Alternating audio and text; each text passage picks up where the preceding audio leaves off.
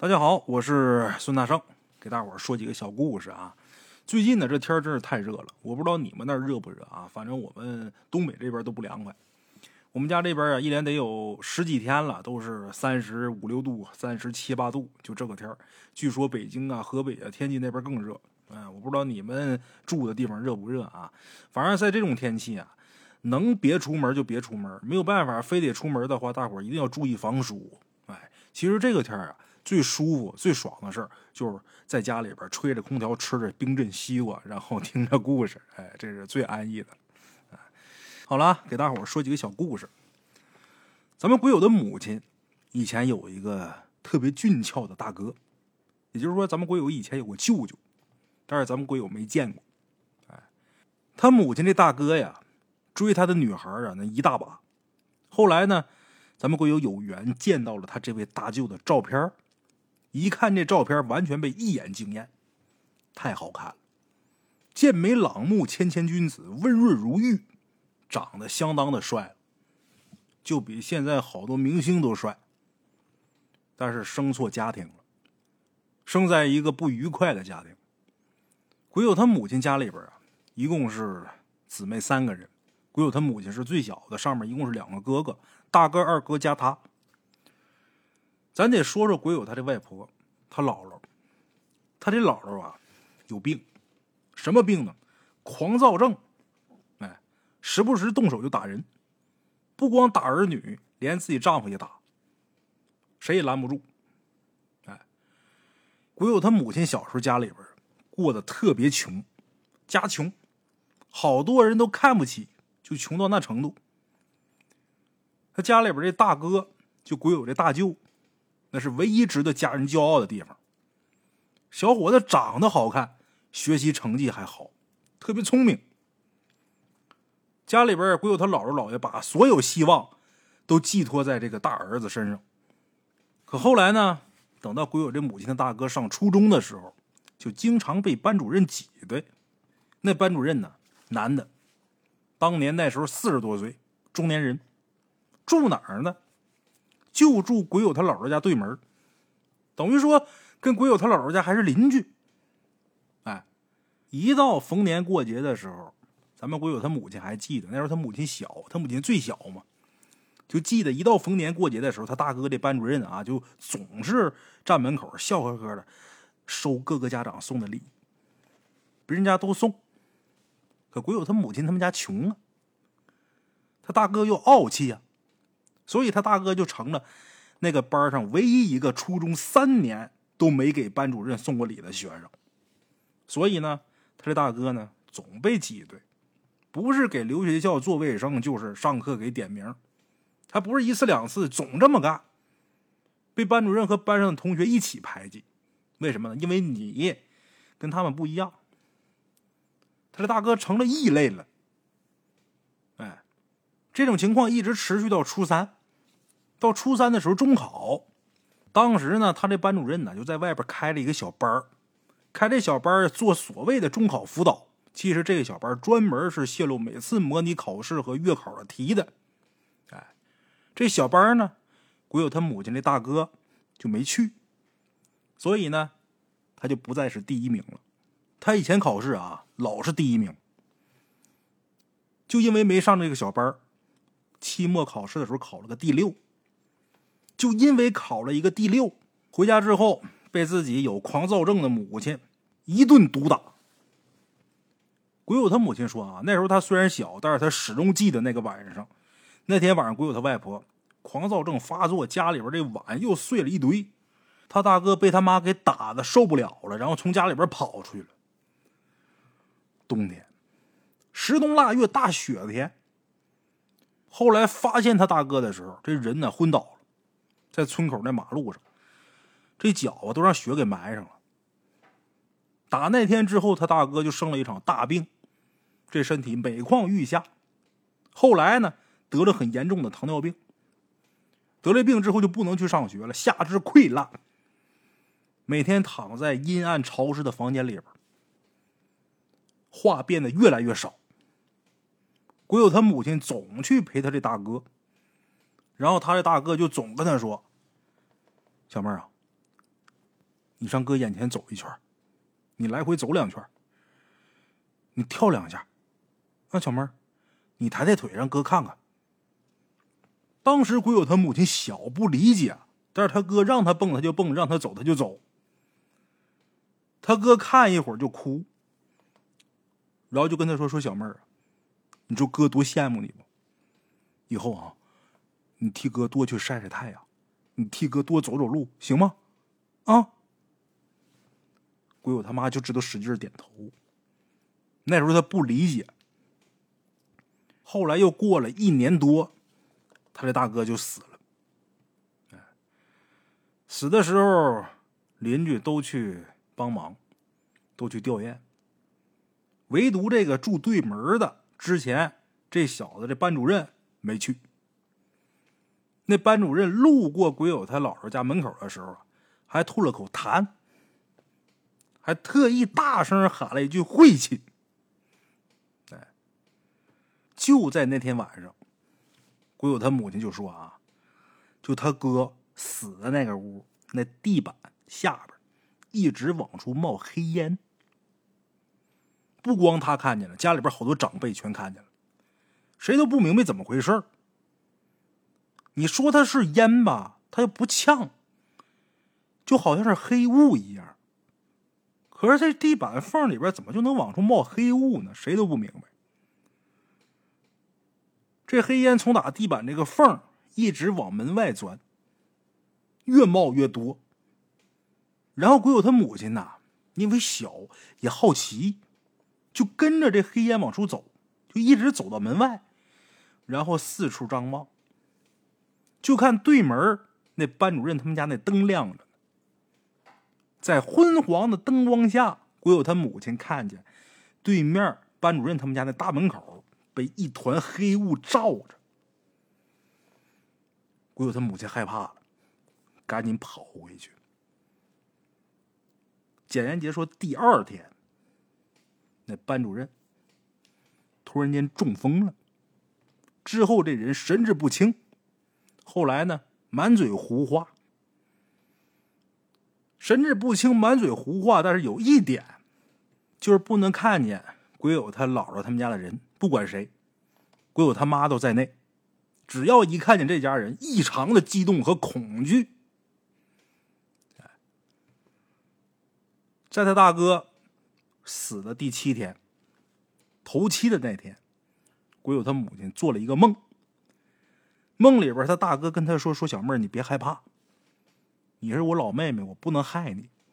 哎，你让他们把哥那椅子给哥送来。他哥生前呐有一把藤条编的椅子，特别特别好，他哥特别喜欢。他哥给他托梦说：你让他们把这藤椅。”给哥送过来。等他醒了之后呢，他就跟家人说这事儿，说他做这梦，家人呢就把那藤椅给他大哥烧去了。烧这个藤椅的时候啊，这事儿很奇怪。刚点这藤椅的时候啊，就一点小火星，一挨这个藤椅，整个椅子呼啦一下就着了，火着的特别大，特别烈。没一会儿就把这整张藤椅呀。全给烧成灰了，连一个角都没剩。在多年以后，鬼友他姥爷、鬼友他妈，还有鬼友他二舅，就他母亲这二哥，活着的这些人，在聊这个事儿的时候，还是觉得不可思议。就那椅子啊，就拿火往上一一燎，呼啦就着了。这很不好理解，就好像这椅子上提前给倒了汽油一样。再后来呢，鬼友他母亲。从那个穷地方走出来了，出来之后顺风顺水，一直到今天。他妈特别喜欢晒太阳，也很喜欢走路，哎，能走路到的地方绝对不开车不坐车，经常拉着咱们鬼友啊到处乱走。每年清明的时候呢，还带着咱们鬼友啊给他大哥烧纸。哎，我猜鬼友他母亲呐，肯定很想他这大哥吧。好孩子，命不好。投胎这东西，这是个技术活投这么个家庭，这老师可不可恨？可恨。但没有鬼友他这姥姥可恨。但你说他有病啊？咱也不知道这狂躁症是个什么病。你就什么症，你不能把自己孩子往死打呀？摊上这样的母亲呢，那也是倒了八辈子血霉了。咱说将来自己找什么样的对象能选？将来我想不想要孩子，我可以决定。什么都可以选，唯独父母选不了，自己爹妈选不了。希望鬼友他这大舅在来世啊，能投个好人家吧。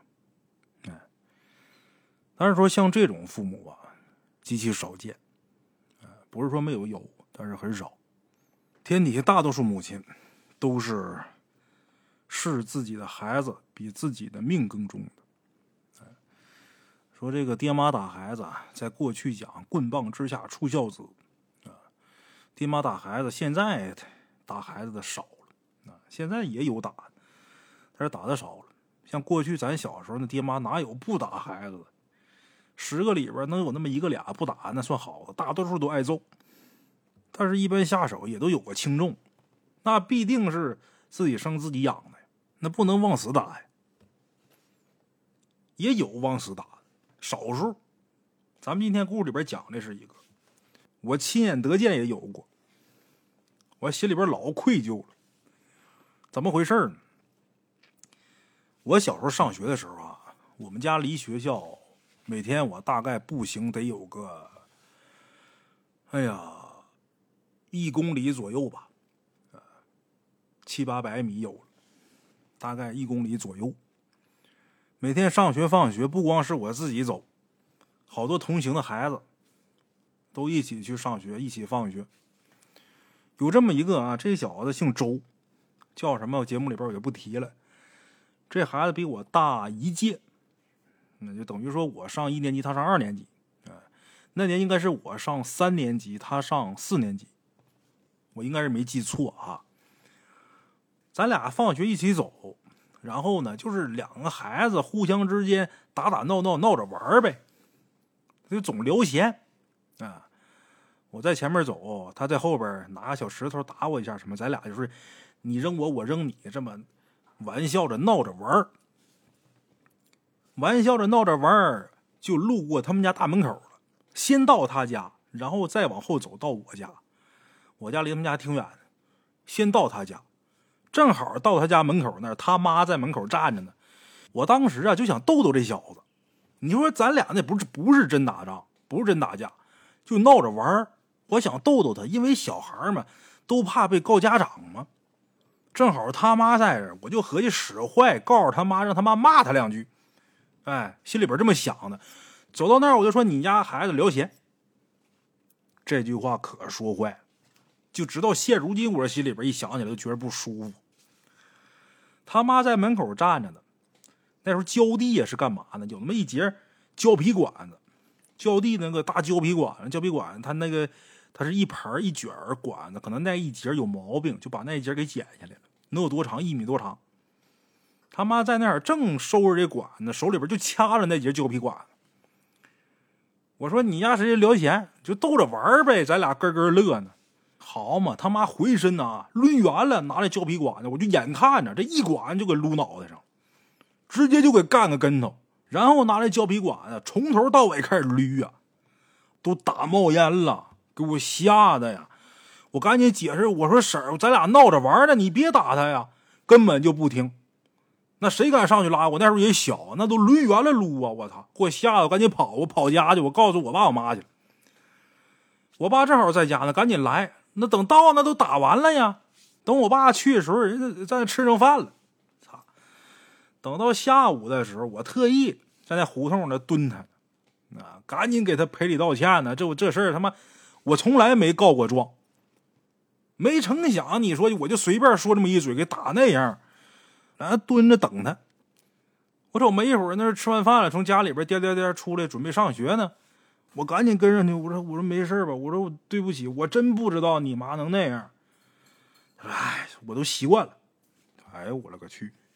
当时我马上就对母亲这个概念啊，心里边咯噔一下。天底下还有这样的妈？但是你说这要不是亲妈也不可能，这娘俩长得太像了，那怎么能这么打呢？他就给我解释，从小到大，只要是他爸他妈曾经跟他说过不让你犯的错，你一旦要犯了，他妈就往死打，真往死打。那我亲眼得见呢。我说那我就说一句，你聊闲，你妈就给你打那样。他说他妈跟他爸曾经跟他说过，你在外边上学也好，玩也好，你要是敢惹祸，有人告诉我了，我扒你皮。曾经他爸他妈跟他说过，那咱也不知道啊，哪有这爹妈这么打孩子的？我随便顺嘴就说一嘴，我就你家孩子聊闲，那像逗乐子一样，真是没想到。从那以后啊，我就没少给给给这给这哥们儿 买零食，我就觉得妈老愧疚了。现在这哥们儿也不怎么样，后来听说是呃读了大学毕业，现在应该是工作也不错。我估计他要有孩子，肯定一根手指都不带动的。从小嘛太惨了，咱小时候也没少挨打。小时候我父亲也没少揍我，那也没这么打。好家伙，我一边往家跑，一边听后面的动静，跟杀猪一样。现在都历历在目。哎，再给大伙说一个啊，这也是跟母亲有关这么一个故事。咱们这位鬼友啊，他上高中的时候，上高中的时候住在他父亲那厂里边的家属院。院子里边有这么一个篮球场，哎那时候咱们鬼友记得啊，特别喜欢乔丹，狂粉乔丹的，对篮球爱的一塌糊涂。每天放学呢，不是先回家，得先去打个球，上球场打个痛快，然后回家吃饭写作业。那天他也是照旧，放学之后呢，就在这球场打球。跟他一起打球的呢，是一个同院的孩子，岁数跟他差不多，但是不是一个学校的。那孩子姓李，他们院这球场啊。一般人都挺多的，但是那天就可奇怪了，就他俩在那玩投篮，玩的差不多能有俩小时左右啊。俩人都渴，打球那可不渴吗？渴的要死。他这个球场旁边啊有一个水龙头，这水龙头啊刚建球场的时候就有，那时候还有水。后来这阀门呢就让管理员给关了，只有打球赛的时候才把这水管接上洒洒水。哎，那天这俩人就可急眼了。一般这时候都是撒丫子就跑回院里那锅炉房，在凉水管那地方猛灌一气凉水。可那天呢，球场这边这水龙头啊，就俩人奔锅炉房去的时候，经过这水龙头的时候，姓李这小子就随便拿手拧两下那水龙头，突然间惊喜来了，怎么呢？有水。然后这小子呢就把嘴凑上就开始喝，那水的流速啊很小，水流不大，他喝的特别慢。咱们鬼友在旁边就特别着急，就催他说：“你快点，快点，我也喝两口。”哎，就在这个小李让出这个水龙头的时候，咱们鬼友把嘴凑过去，正要喝的当口，他妈在球场门口喊他：“哎，别喝生水，回家喝凉白开去。”没办法，扭头跟他妈回家了。那天就奇怪了，他妈平时下班啊比这个时间晚，那天回来的早，经过这球场正好喊他这么一嗓子。简短结说啊，等第二天咱们鬼友放学，又去球场去打球去。这天这人可不少，打了一会儿，咱们鬼友顺口就问小李怎么没来？然后一起打球的几个孩子都奇怪的看着他，你不知道吗？啥呀？昨天晚上救护车都来咱院了，小李死了，你不知道吗？咱们鬼友大吃一惊，怎么可能呢？昨天咱俩还一起打球呢。这时候有一个跟死了的小李住邻居的，这小子就说啊，这小李昨天晚上回家就喊肚子疼，后来疼的满地打滚，脸都青了。家人把救护车叫来拉到医院，但是没抢救活，听说是中毒。咱们会有惊讶不已，昨天生龙活虎跟自己一起打球，怎么就死了呢？这不可能啊！后来咱们国友才知道，那天厂里的排水管破裂了。工业废水渗到了园林管道，球场边上那水龙头走的就是园林管道。那天那水龙头里边淌出来的不是解渴的甘露，那是夺命的毒汁啊！鬼友他妈正好无比巧合的在那个时间出现了，救了他一命。等咱们鬼友回家把这些事跟他妈说的时候，他妈听完之后大惊失色，抱着咱们鬼友就开始哭。事后鬼友他妈告诉他。他那天为什么回家早？那天他妈正好被单位派到市里边去办事儿，就办完事儿之后就觉着闹心，就想回家，也不知道为什么。回来之后正好看见他在那要喝那生水，他妈就喊一嗓子，然后娘俩就回家了。回家之后他妈就不闹心了。哎，哪个专家出来给解释解释这是什么科学原理？咱不知道啊。就这么无比的巧合，用科学解释不了，只能说巧合了。但是我希望能有人给解释一下，这种巧合能有多大几率会发生？咱们鬼友说，这条命是他母亲给的。母亲呢，又救了他一命，相当于这一辈子给了他两次生命。咱们鬼友说啊，这辈子无论如何都得好好孝顺自己母亲。哎，我记得啊，曾经好像是在哪儿看到过这么一句话，这句话是这么说的：上帝不能做到无处不在，所以呢，他创造了母亲。好了，这是咱今天的第二个故事。接下来大圣啊，再给大伙说一个。这位鬼友说呀，他从小呢身体比较弱，嗯，也不是说经常生病，反正这个体质是不如别的同学。上小学的时候呢，父母做生意早出晚归，经常他一个人在家，只要家里没人呢，他就能看见一个老头儿啊，这老头儿不是面对面那种，就是用余光能看见。比如说啊，他看电视的时候，这老头就会出现在他视线区域的边缘，在那站着不动。看不清脸，然后当他转动眼珠想仔细看的时候，这老头就会消失，就跟老版《西游记》里那种特效一样啊，瞬间就不见了。有的时候呢，还会在楼梯间站着，但只要是大人在的时候，咱们鬼友就看不见。有的时候呢，这老头还会在楼梯间里站着，但只要有大人在的时候，咱们鬼友就看不见他。而且呢，只有在他们家这栋楼才会看见这老头。出了这栋楼，在其他地方看不见。哎，咱们会有听父母说，他小的时候啊，上小学的时候经常梦游。哎，当然这个咱们会有不清楚，不知道梦游嘛，他自己不知道，他爸妈知道。在梦游的时候，他还能跟他们对话。我说这个他们啊，大伙都理解是谁。有一次呢，咱们鬼友他母亲半夜闹肚子，起来上厕所。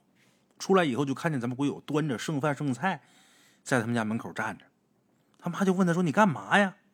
咱们鬼友说：“门口有个老头，说他特别饿，我拿饭给他吃。”他妈听完之后腿儿都软了，赶紧关上门，拉着咱们鬼友去他爸妈那卧室啊，一起睡了。哎，日子一天一天这么过，这老头始终没把咱们鬼友怎么样，就是偶尔出来冒个泡。所以呢，咱们鬼友也没管他，一直到他上初中的时候，这事儿呢，才算是画上一个句号。怎么的呢？初一下学期的时候啊，有这么一天呢，鬼友他父母外出办事当天没在家，正巧邻居家那发小那天他爸妈也不回家，于是咱们鬼友就跟这发小两个人去游戏厅玩到十点多才回家。哎，咱们鬼友他们家那栋楼啊，楼间距很窄，一到晚上呢。伸手不见五指，所以在楼下就安了一个声控灯。当时他俩快走到楼下的时候啊，咱们鬼友就喊了一声：“嘿，这声控灯没亮。”他那发小还说：“你这声太小了。”哎，喊一嗓子，这灯还没亮。鬼友就说：“这灯怎么坏了呀？怎么没人修一下啊？”说完，他俩就摸着黑走，没灯啊！哎，摸黑往前走。走到楼梯口准备进楼梯的时候，那声控灯突然间就亮了。当时咱们鬼友说特别的安静，那灯自己亮了。